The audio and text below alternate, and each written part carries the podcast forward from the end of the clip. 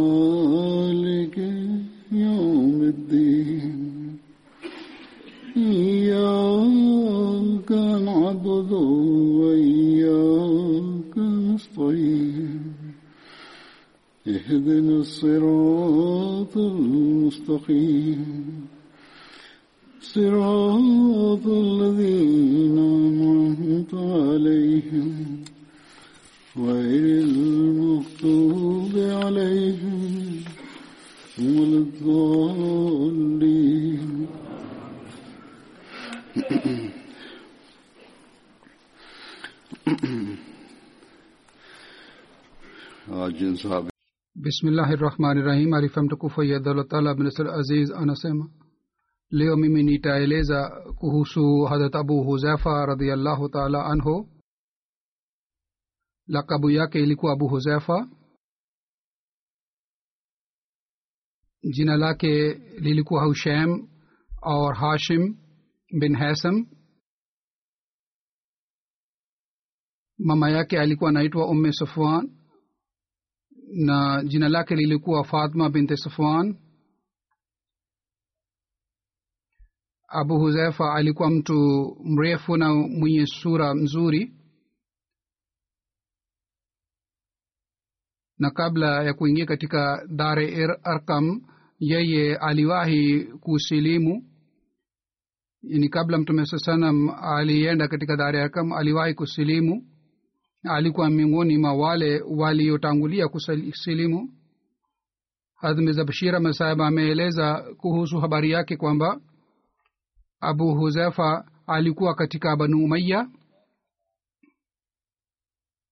baba yake alikuwa anaitwa utba bin rabia na alikuwa kiongozi wa kuresh abu huzefa aliuawa katika mapigano ya yamama wakati wa harat abubakar radiallahu taala anhu alipokuwa anapigana na abu uh, musalma kazab. Harat abu huzefa aliwahi kuhama mara mbili. Mke wake alikuwa sahla pia alihama, alihama pamoja naye. Kuhusu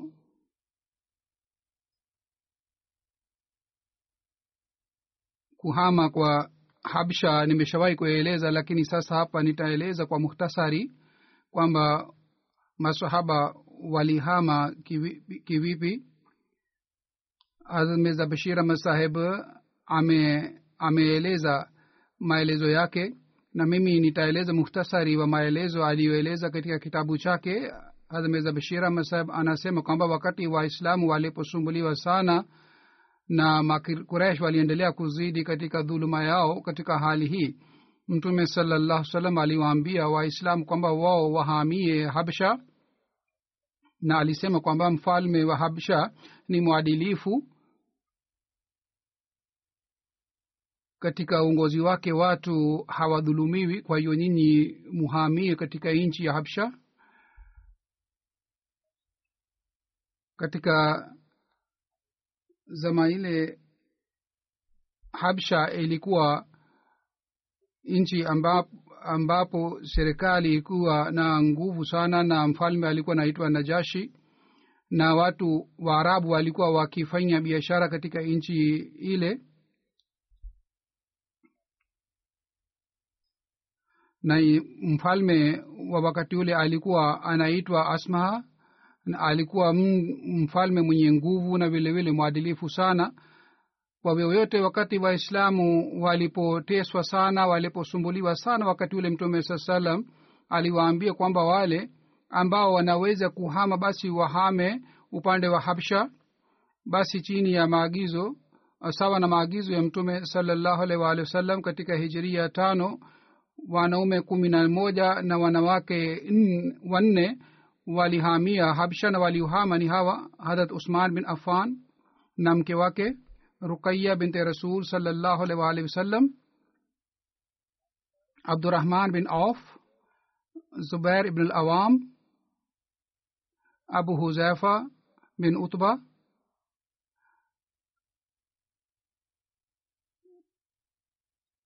usman bin mazun musa bin umer abu salama abu salama na mke wake ume salama pia alikuwepo. Meza bishira masahib ameandika kwamba hii ni jambo la ajabu kwamba miongoni mwa wale waliohama mwanzoni wengi wao walikuwa katika kabila la koresh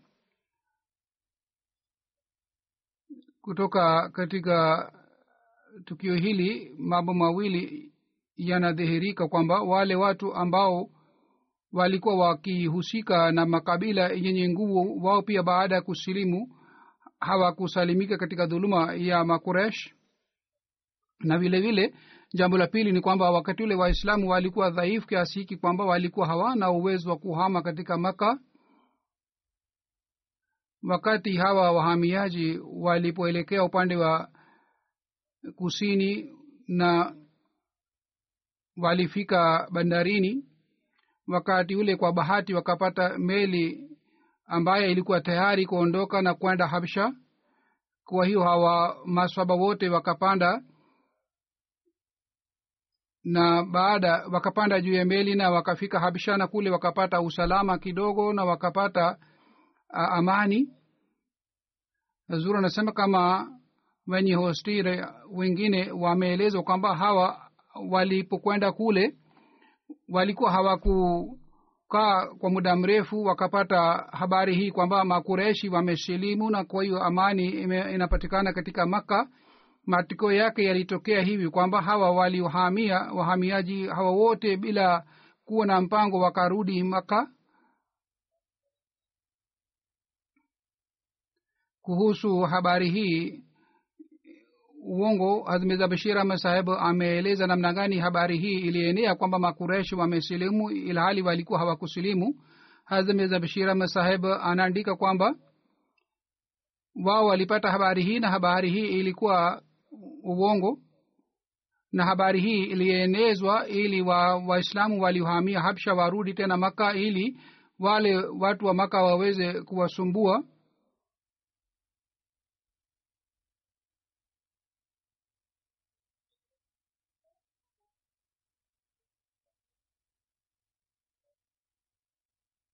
ikiwa tuna tunakubali kwamba habari hii ilikuwa sahihi labda sababu yake ilikuwa tukio lile ambalo limeelezwa katika bukhari kwamba mtume muhammad salllahu alih waalihi wasallam karibu na khanakaba alisoma sura annajam wakati ule alipokuwa anasoma sura hii viongozi kadhaa wa makuresh pia walikuwepo pale na waislamu wengine pia walikuwepo pale wakati mtume salllahu alih waalihi wasallam alipomaliza sura hii annajam akasujudu.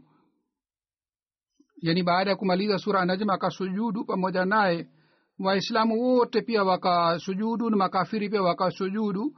Na makafiri walisujudu sababu yake haikuelezwa katika hadisi lakini inaonekana kwamba wakati mtume salallahu alaihi waalihi wasallam alipo aliposoma qurani tukufu katika sauti nzuri sana na aya alizozisoma ndani ya aya hizi ilielezwa umoja wa mwenyezi mungu na vilevile kuhusu jalali ya mwenyezi mungu. Vile vile ehsani za mwenyezi mungu zilielezwa ndani yake. Kisha mtume saa salam alisoma aya hizi kwa sauti nzuri vilevile vile katika aya hizi makureshi walionywa kwamba ikiwa wao wanaendelea na dhuluma yao basi hali yao itakuwa sawa na mataifa yaliyotangulia ambao ambayo waliisumbua manabii wa mwenyezi mungu. Kisha katika mwisho wa aya hii ilitolewa amri kwamba njooni sisi tusujudu mbele ya mwenyezi mungu. Baada ya kusoma aya hii mtume salallahu alaihi waalihi wasallam na waislamu wote wakasujudu pa, kwa kuona nadhara hii na kwa kuona kwa, ku, kwa sababu ya athari ya aya za qurani tukufu makafiri pia waliathirika kiasi hiki kwamba wao pia wakasujudu pamoja na waislamu wengine. Azmeza bishira masaba anasema kwamba jambo hili si jambo la kushangaa kwa sababu baadhi wakati sawa na mazingira ya aina hii baadhi wakati moyo wa mtu unalainika na yeye anafanya kitendo cha aina hiki ambacho kinakuwa kinyume na dini yake na imani yake. Tumeshuhudia kwamba wakati maafa yanapotokea yule ambaye hamwamini mungu yeye pia anaanza kusema mungu mungu. Wale makafiri walikuwa wakimwamini mungu ingawa walikuwa washirikina lakini walikuwa wakimwamini mungu. Hazur anasema siku hizi pia tunaona kwamba tunapowauliza watu kwamba ikiwa mnapata maafa je mnapata mnataja jina la mungu? Wanasema ndiyo sisi tunataja jina la mungu ingawa hawaamini mungu. Hivyo ndivyo ilitokea wakati ule mtume saa salam aliposoma sura kwa sauti nzuri waislamu waliathirika na makafiri walikuwepo pale wapya wakaathirika na wakasujudu pamoja na waislamu. Kwa hiyo wale waislamu wote walikuwepo pale wakasujudu pamoja na mtume salallahu alih wa sallam. Athari yake ilipatikana kiasi hiki kwamba makuresh pia wakasujudu pamoja nao. Lakini athari hii inakuwa ya muda na mara baada ya muda fupi mtu anarudi katika hali yake ya zamani na hivyo ndivyo iliyotokea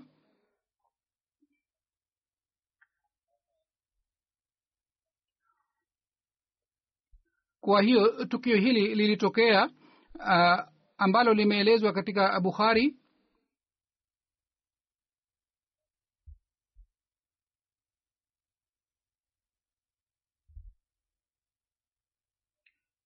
Waislamu hawa ambao waliorudi kutoka habsha inaonekana kwamba baada ya tukio hili wale makafiri ambao walitaka kuwaleta hawa waislamu tena katika maka kwa kutegemea tukio hili labda wao walieneza habari hili kwamba makureshi wamesilimu. Na sasa amani inapatikana katika maka na walieneza habari hii ili waweze kuwaleta wale waislamu waliohamia habsha. Kwa hiyo habari hii ilipofika habsha wale waislamu waliohamia pale wakafurahi sana kwa kupata taarifa hii na kwa furaha sana baada ya kupata habari hii wakarudi tena maka lakini walipofika karibu na maka wao wakajua uhakika wa habari hii. Ni nini?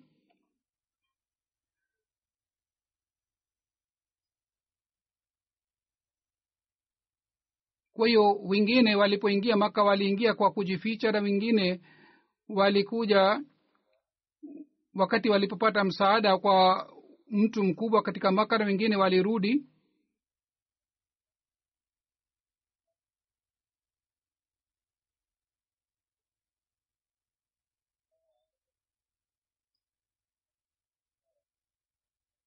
zuri anasema ikiwa wale masahaba waliohamia habsha ikiwa wao walirudi wengi wao ni wale ambao walirudi tena katika habsha kwa sababu makafiri waliendelea kuzidi katika dhuluma yao waliendelea kuwatesa waislamu zaidi na kuwasumbua zaidi.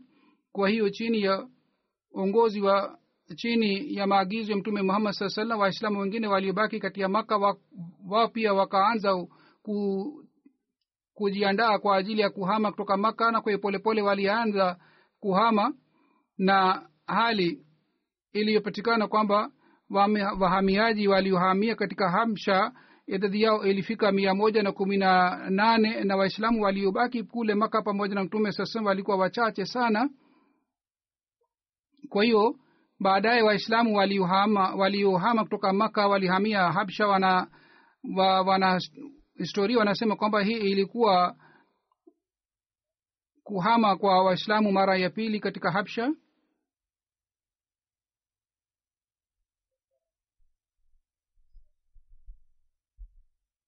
Wakati mtume saa salam alipopewa ruhusa ya kwenda madina wakati ule abu huzaifa na hadrat salim walikuwa wameshahamia madina kabla ya kuhama kwa mtume salallahu alih walih wasallam yaani mwanzoni abu huzaifa alienda habsha baadaye alihamia madina na alikaa kwa ibad bin bashir.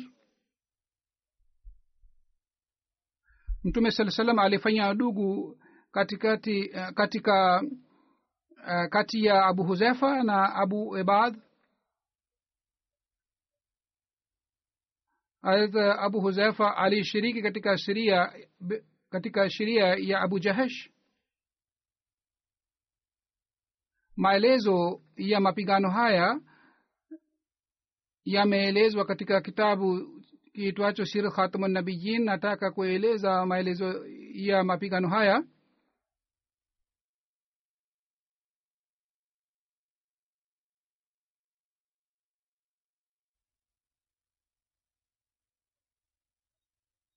Kurs bin jaber alikuwa kiongozi wa maka yeye aliwashambulia waislamu karibu na madina kwa hiyo akachukua ngamia za waislamu. Mtume salallahu alehi wa sallam alipopata taarifa hii akamteua zaid bin harsa pamoja na masahaba wengine na pamoja na hawa masahaba zaid alitoka na aliwafuata wale makafiri waliochukua ngamia za waislamu na wengine wanasema mapigano haya yalikuwa mapigano ula ya badar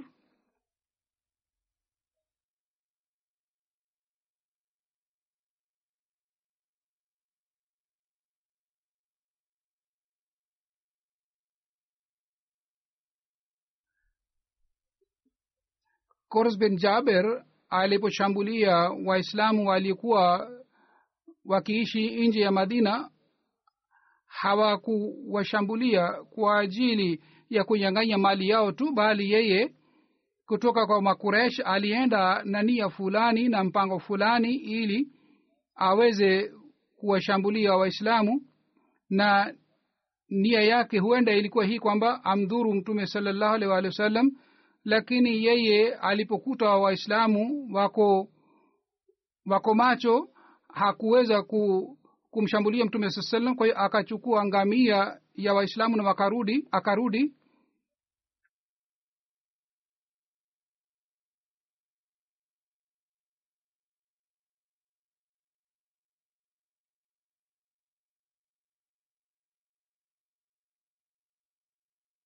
kwa sababu kwa sababu ya kushambulia kwa kurs bin jaber waislamu walipata haufu sana waliogopa sana na makureshi walikuwa wanawatishia waislamu tayari kwamba watashambulia madina na kwa kushambulia madina wataangamia waislamu wote. Kwa hiyo kwa sababu ya hii waislamu walipata wasiwasi kwamba huenda wao watashambulia na kwa kuona hali hii ya hatari mtume salallahu alaihi waalihi wasallam ali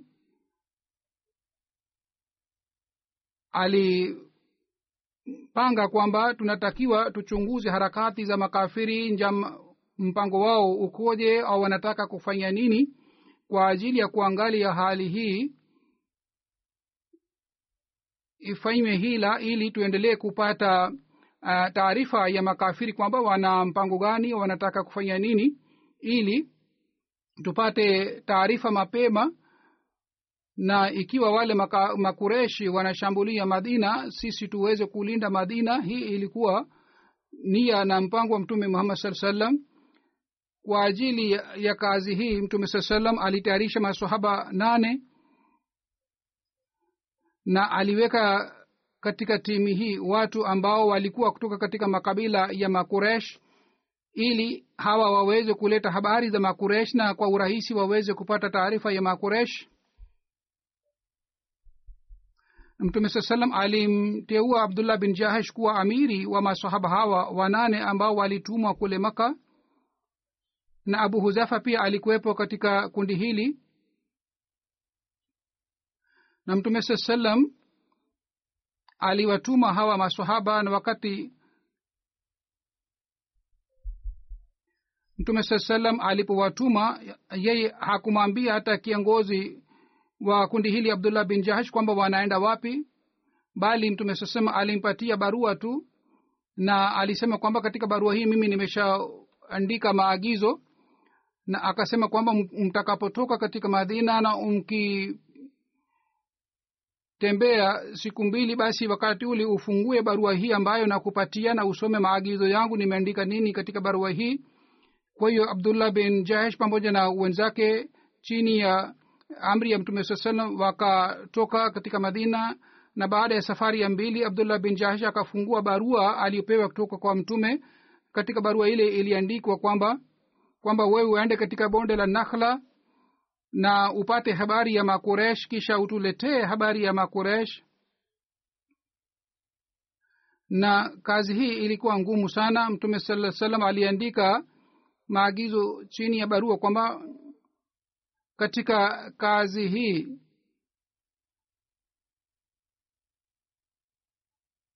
kwa ajili ya kufanya kazi hii ngumu ikiwa mwenzako yeyote yeye anaona kwamba kazi ni ngumu au yeye hawezi, kuku, hawezi kufanya kazi hii na yeye ikiwa anataka kurudi basi mruhusu yeye arudi.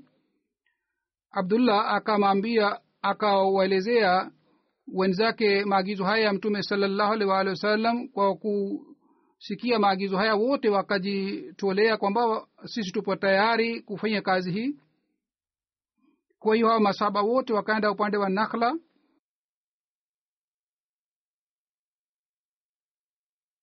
Njiani ngamia ya saad bin wakas na utba ngamia yao ilipotea na wakaanza kuwatafuta ngamia yao kwa hiyo wao wakapotea.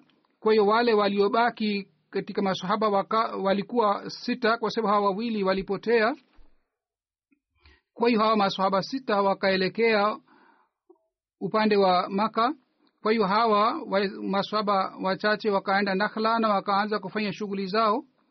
Yaani wakaanza kufanya uchunguzi kwamba makafiri wana mpango gani? Je wanataka kushambulia madina au wanafanya mpango gani?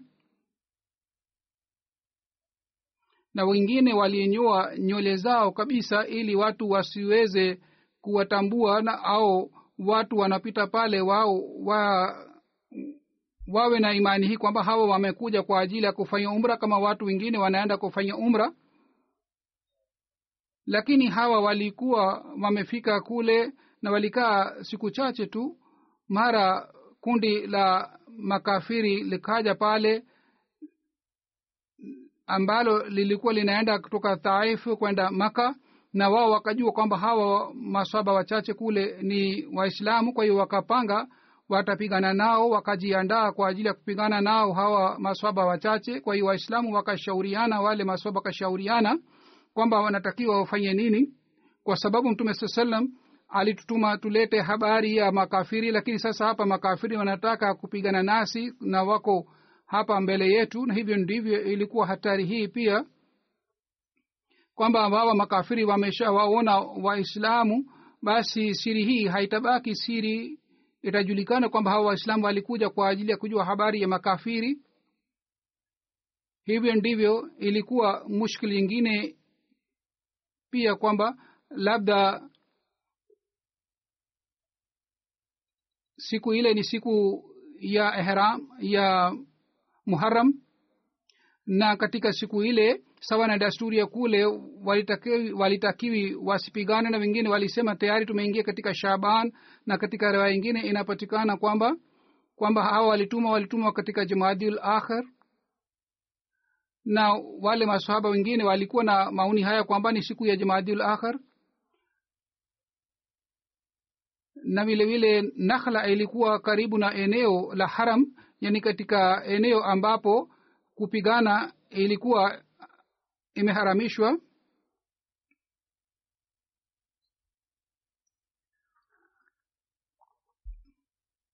Kwa kufikiria mambo haya yote wale waislamu sita wakashauriana na wakaamua kwamba sisi tuwashambulie hawa watu na tuwaue au tuwakamate kwa kwa jina la mwenyezi mungu wakawashambulia wale makafiri.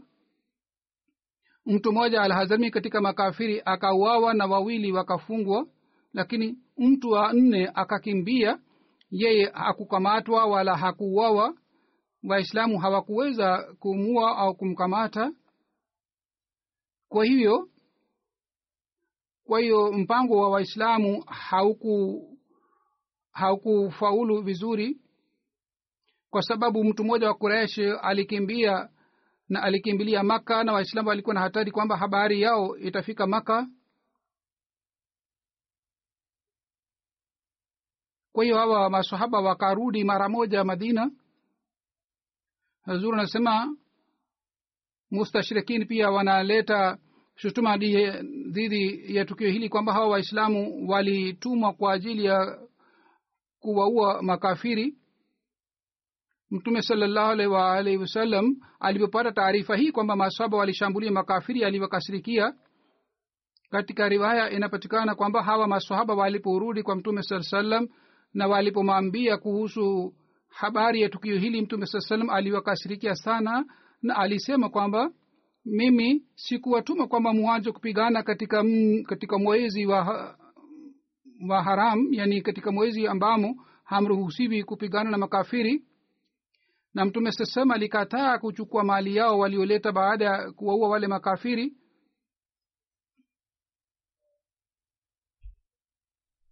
Kwa sababu ya hii abdullah na wenzake wali walijuta sana na wao wakaona mtume samsam amewakashirikia na mungu pia amewakashirikia kwa sababu ya hii wakaogopa sana. Na wale masoba waliokuwepo katika madina pia waliwakashirikia sana na walisema nyinyi mumefanya kazi ambayo hamkupewa amri na mumefanya ka, um, mumepigana katika mwezi ambamo hamruhusiwi kupigana. Katika mwezi huu hampaswi kupigana na makafiri na upande mwingine makafiri walipiga kelele kwamba waislamu wamevunja sheria na wamepigana katika mwezi na vile vile mtu aliyeoawa alikuwa kiongozi wa maka na utban rabia alikuwa kiongozi wa maka kwa sababu ya tukio hili. Makafiri wakapata hasira sana na kwa hiyo wakaanza kujiandaa zaidi kuliko zamani kwa ajili ya kushambulia madina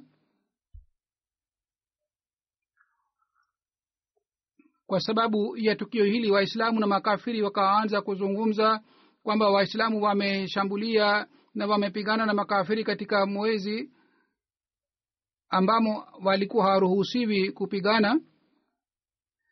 Hadmedh bashira masab anasema kwamba kisha aya hii ilishuka kwamba yasalunaka yasalunaka ani shari lharame kitalin fihe kul kitalun fihe kabir وصد عن سبيل الله وكفر به والمسجد الحرام وإخراج أهله هو أكبر عند الله والفتنة أكبر من القتل ولا يزالون يقاتلونكم حتى يردوكم عن دينكم إن استطاعوا yaani watu wanakuuliza kwamba kupigana katika shere haram ikoje? Uwaambie kwamba kupigana katika mwezi haram si hairuhusiwi.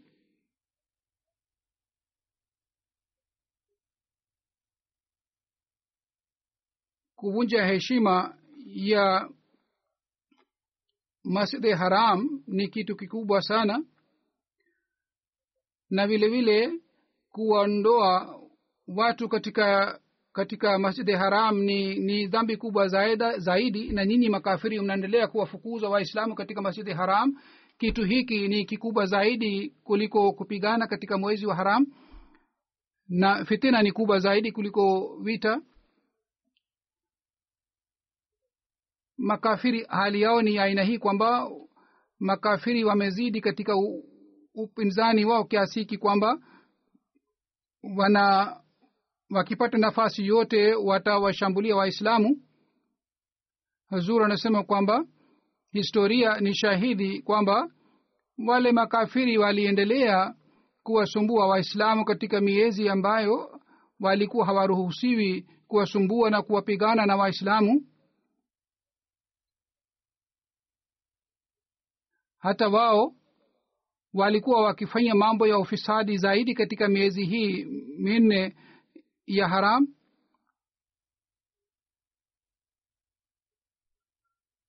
Na walikuwa wakibadilisha miezi hii kwa ajili ya ku, kutimiza malengo yao ya kupigana na makafiri na kuwasumbua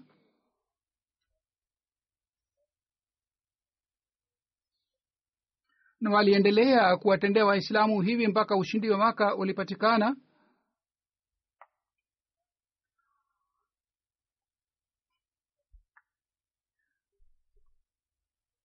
Wakati sula hudhabia ilipotokea e, ahadi iliandikwa lakini makafiri katika sehemu ambapo walikuwa hawaruhusiwi kupigana na watu walipigana na waislamu na walishika upanga dhidi ya waislamu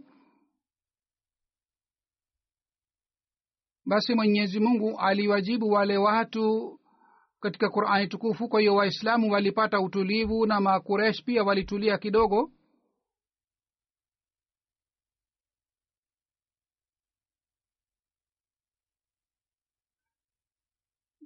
Na waislamu walikamata makafiri wawili na waliwaleta madina saad bin waqas na utba pia walikuwa bado hawajarudi madina na mtume saa salam alikuwa na wasiwasi kwamba ikiwa wao wanakamatwa na makuresh na makuresh lazima watawaua. Kwa hiyo mtume saa salam akasema kwamba hawa wafungwa wawili hawataachwa huru mpaka saad bin waqas na utba warudi.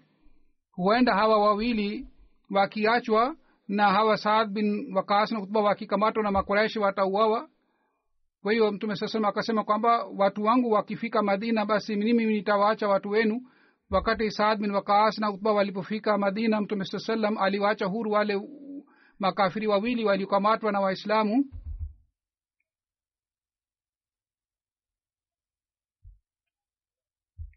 Lakini wale watu waliathirika sana kwa sababu ya hulka ya mtume muhammad saa salam kwamba ingawa waliachwa huru walikataa kurudi maka na waka na wakasema hawatarudi maka hatimaye mmoja wao hakam aliyesilimu miongoni mwa hawa wawili aliuawa katika tukio la bere mauna. Hazur anasema ikiwa waislamu hawa walilazimishwa kusilimu wasingefanya hivi kama huyu walifanya kuhusu kuhusu harat abu huzefa inapatikana katika riwaya kwamba kwamba katika mapigano ya badri alipokuwa anapigana na makafiri na alipotaka kumshambulia baba yake utba mtume saa salam akasema kwamba umwache baba yako usimuue mtu mwingine atamua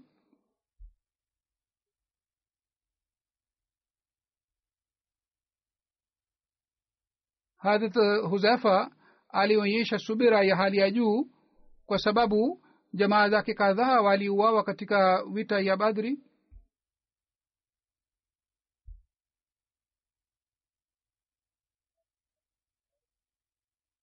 Kuhusu tukio hili kuna riwaya moja ambamo imeelezwa kwamba ibni abbas anasimulia mtume muhammad anasema kwamba siku ya badri mtume salallahu waalihi wasallam alisema yeyote atakayepigana na abbas asimuue kwa sababu yeye anapigana kwa sababu amelazimishwa. Huenda mumkamate lakini umsimu, msimue. Abu huzefa alipopata taarifa hii akamwambia mwenzake kwamba je sisi tuwaue jamaa zetu na babu zetu na tumwache abbas mimi lazima nitamua nikimkamata huyu basi nitamua sitamwacha. Mtume saa salama alipopata taarifa hii kwamba abu huzefa amesema hivi. Mtume salallahu alaihi waalihi wa sallam akasema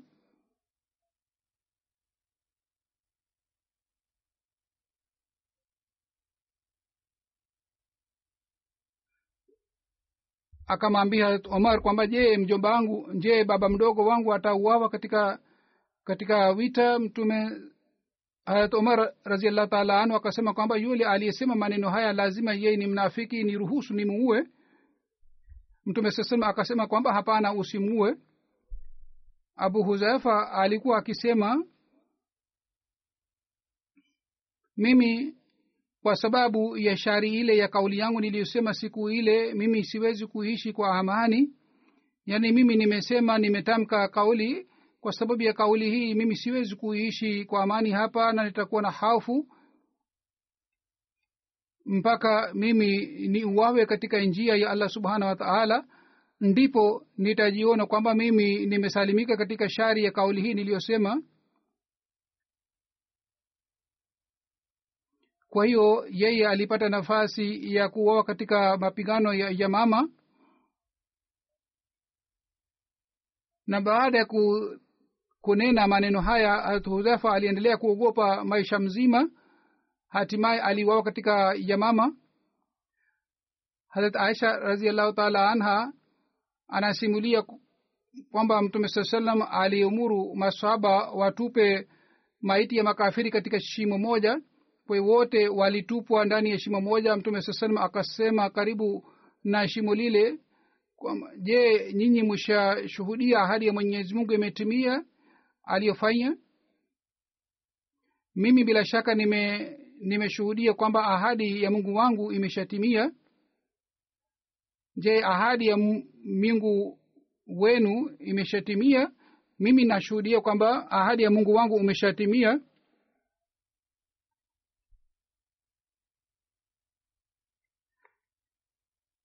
na mungu aliniahidi kwamba nitawaadhibu na hawatapata ushindi juu yako. Nimeona kwamba ahadi hii ya mungu imeshatimia masahaba wakamwambia mtume salallahu walih wasallam kwamba je unawahutubia hawa ambao ni wafu?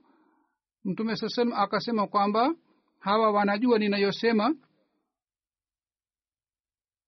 Wale makafiri walipotupwa katika shimo wakati ule wengine walihisi kwamba abu huzefa hakupen, hakupendelea kitu hiki kwa sababu baba yake pia alitupwa katika shimo.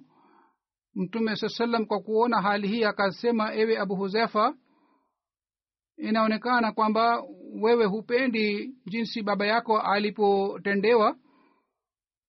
Harat abu huzefa akasema ewe mtume wa mwenyezi mungu wallahi mimi sina shaka kuhusu wewe na kuhusu ahadi za mwenyezi mungu lakini baba yangu alikuwa mwenye raya nzuri mwenye ushauri mzuri. Alikuwa hana nia mbaya. Nilitaka kwamba yeye asilimu kabla ya kufa kwake lakini wakati nilipoona kwamba yeye hawezi kusilimu basi mwisho wake ulikuwa mwisho huu. Basi mimi nilisikitika sana kwa kuona mwisho wake kwamba yeye amekufa bila kusilimu kwa hiyo mtume saa salam kwa kusikia maneno haya alimwombea hadrat huzafa. Hadrat abu huzafa alishiriki katika mapigano yote pamoja na mtume muhammad salllahu alih walih wasallam na wakati wa ukhalifa harat abubakar katika mapigano ya yamama katika umri wa miaka hamsini na tatu hamsini na nne alifariki aliuawa katika njia ya allah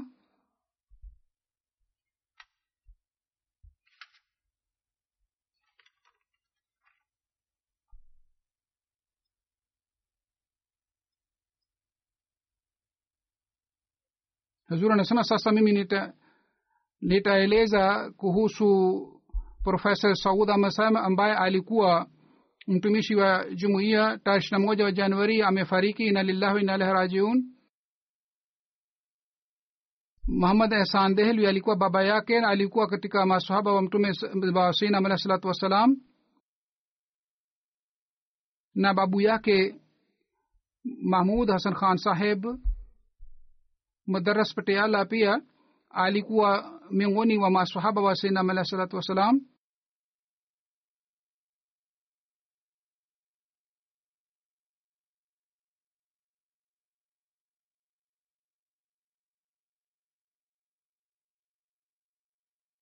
Sinam alah salatu wassalam ameandikisha jina lake katika rodha ya masahaba mia tatu kumi na tatu na jina lake lipo katika nambari ya mia tatu na moja na katika orodha ingine pia sinam alah salatu wassalam ameandika jila na babu yake.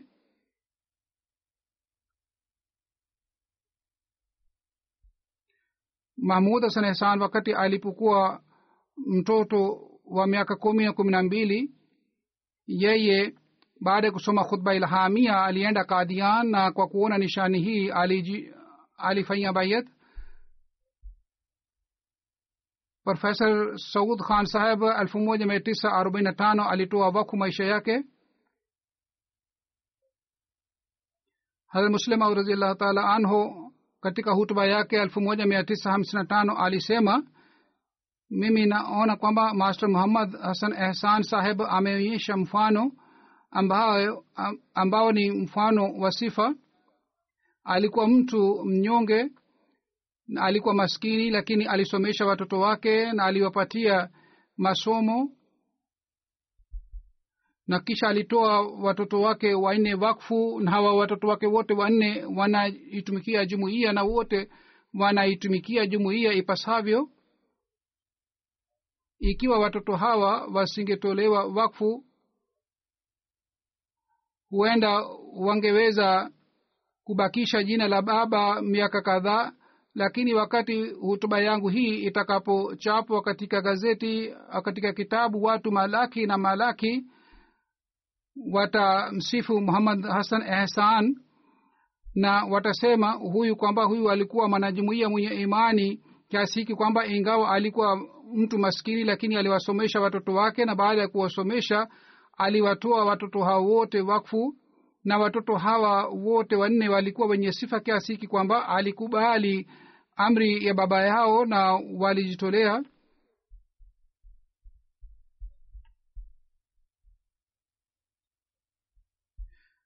Profesa saul khan sahab tangu arobaini na sita mpaka arobaini na tisa aliendelea kusomesha katika kadian na miaka kadhaa katika jamia ahmadia alisomesha masomo ya kiingereza halifa mtukufu wa pili alimtuma ghana katika mwaka elfu moja mia tisa hamsini na aliwahi kuwa principal wa shule. Tarehe thelathini elfu moja mia tisa na hamsini alifika kumasi katika ghana. Yaani katika miezi miwili baada ya safari ya miezi miwili alifika ghana. Na tarehe mosi wa julai alianza kusomesha shuleni kwa nini alifika katika miezi miwili kuhusu hii? Shemeji yake moja anaandika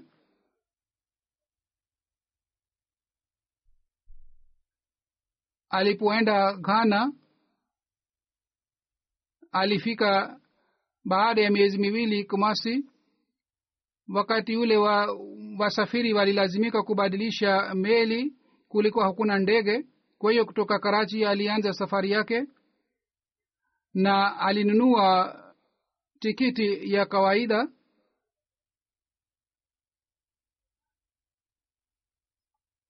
Alifika kwanza nigeria.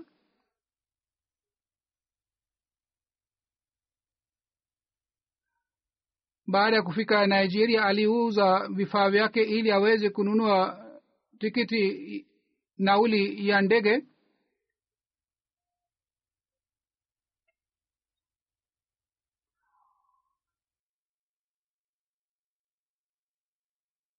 na yani mpaka nigeria alifika kwa kuuza vifaa vyake na kutoka nigeria alienda kwa kutumia basi.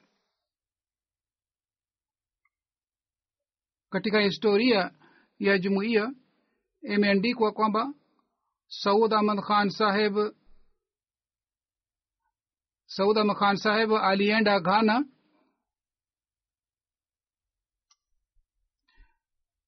katika mwaka hamsini na nane alirudi pakistan.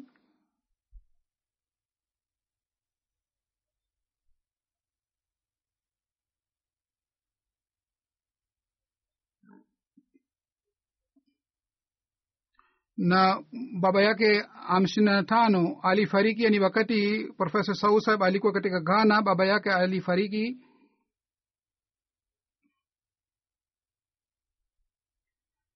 sitini na moja mpaka sitini na nane tena alienda ghana na kule aliitumikia jumuiya vizuri.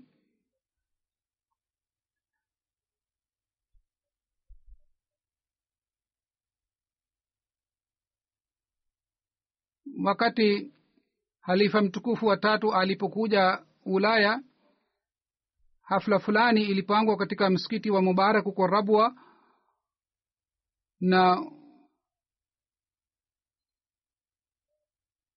na wataalamu walikuwa wakitoa hutuba katika hafla hii na profesa sausab alikuwa miongoni wa wale walikuwa wakitoa hutuba.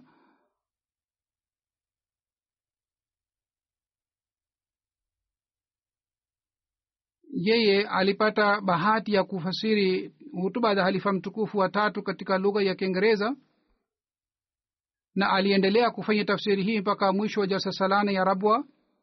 Katika wanafunzi wa marehemu ni abdul wahab adam saheb na vilevile vile wapo wengine. Elfu moja mia tisa na sitini na nane aliporudi tena pakistan wakati ule halifa watatu alimteua marehemu katika talimulislam college kama ni mwalimu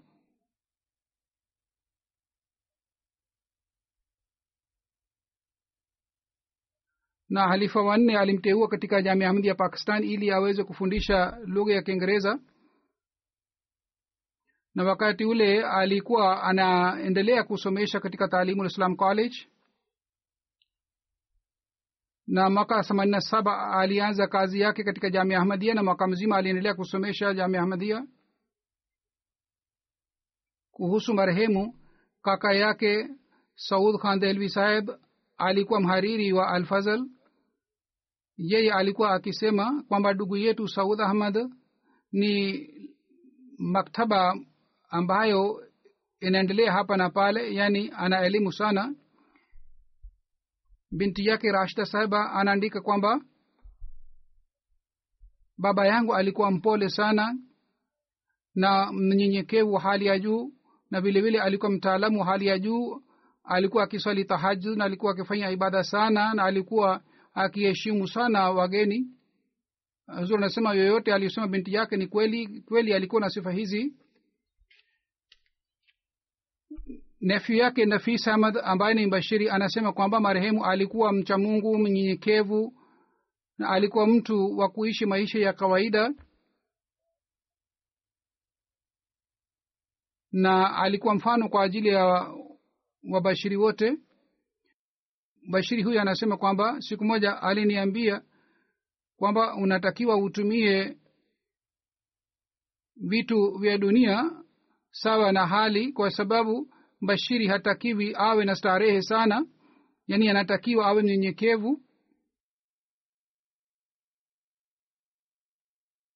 Aikiasi saheb ambaye ni mwanafunzi wa marehemu anasema kwamba marehemu alikuwa assistant headmaster katika shule huko ghana.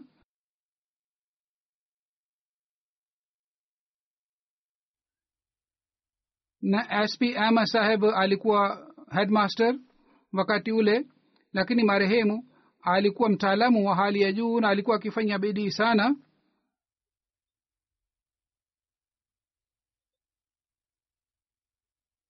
Grammar yake ya lugha ya kiingereza ilikuwa ya aina yake na hakuna mwingine yoyote ambaye anaweza kufanana naye katika elimu hii ya gramar ya kiingereza. Mubashir ya saheb ambaye ni principal jamia ahmadi rabwa anasema profesa saud khan saheb alikuwa mtu mnyenyekevu sana na alikuwa mtaalamu wa hali ya juu. Wakati alipokuwa akisomesha jamia ahmadia sisi pia tulikuwa wanafunzi. Alikuwa akija katika klas kwa wakati na mpaka mwisho wa darasa alikuwa akisomesha mpaka mwisho wa dakika. Wanafunzi walitaka yeye asisomeshe wasisome lakini yeye badala ya kutumia maneno makali kwa njia nzuri alikuwa alikuwa akiwasomesha wanafunzi na alikuwa anaendelea na masomo. Nimeona kwamba alikuwa akiheshimu sana wabashiri na yeye alikuwa akizingatia sana heshima ya bashiri anaandika wakati vipindi viliporekodiwa mwanzoni mta wali profesa saud khan saheb alirekodi programu moja. Alikuwa mzee sana wakati ule lakini alikuwa akitayarisha mwenyewe kipindi chote na mwenyewe alikuwa alikuwa akitayarisha maswali yote na alikuwa akiandaa kipindi hiki mwenyewe na baadhi wakati tulikuwa tukijadili wakati wa kutayarisha kipindi lakini marehemu alikuwa mnyenyekevu kiasiki kwamba alikuwa hakasiriki. Wakati tulipokuwa tukijadili yeye alikuwa hakasiriki bali alikuwa akifanya tabasamu.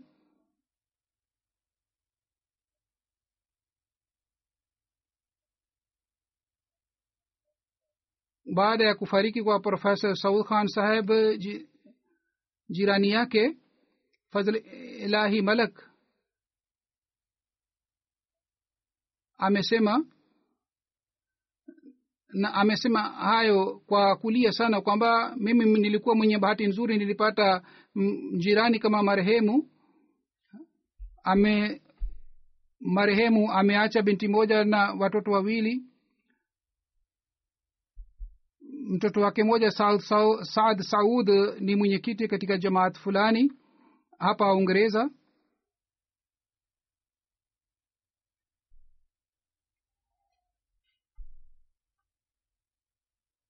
Mwenyezi mungu aiweke roho ya marehemu mahala pema. Hazur hazur anasema yoyote iliyoandikwa kuhusu marehemu marehemu alikuwa na sifa zaidi kuliko hayo. Alikuwa mtiifu wa hali ya juu ya uhalifa na utii wake ulikuwa wa aina yake mwenyezi mungu awajalie watoto wake pia waendelee kuwa watiifu wa uhalifa na mungu aendelee kupandisha madaraja ya marehemu baada ya swala ya jumaa mina nitaongeza jeneza yake insha allah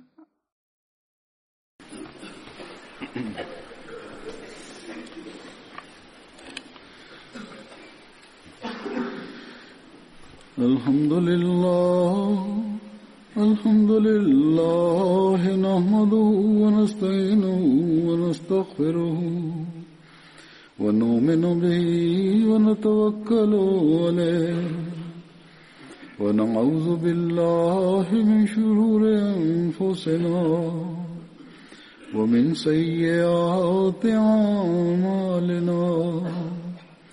من يهده الله فلا مضل له ومن يضلل فلا هادي له. ونشهد أن لا إله إلا الله.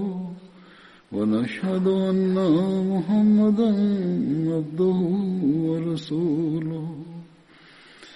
عباد الله رحمكم الله.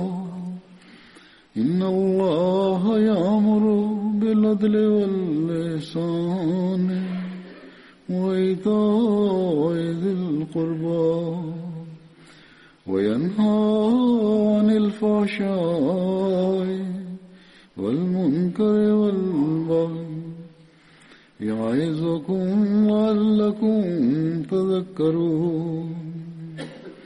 اذكروا الله يذكركم وادعوه يستجب لكم.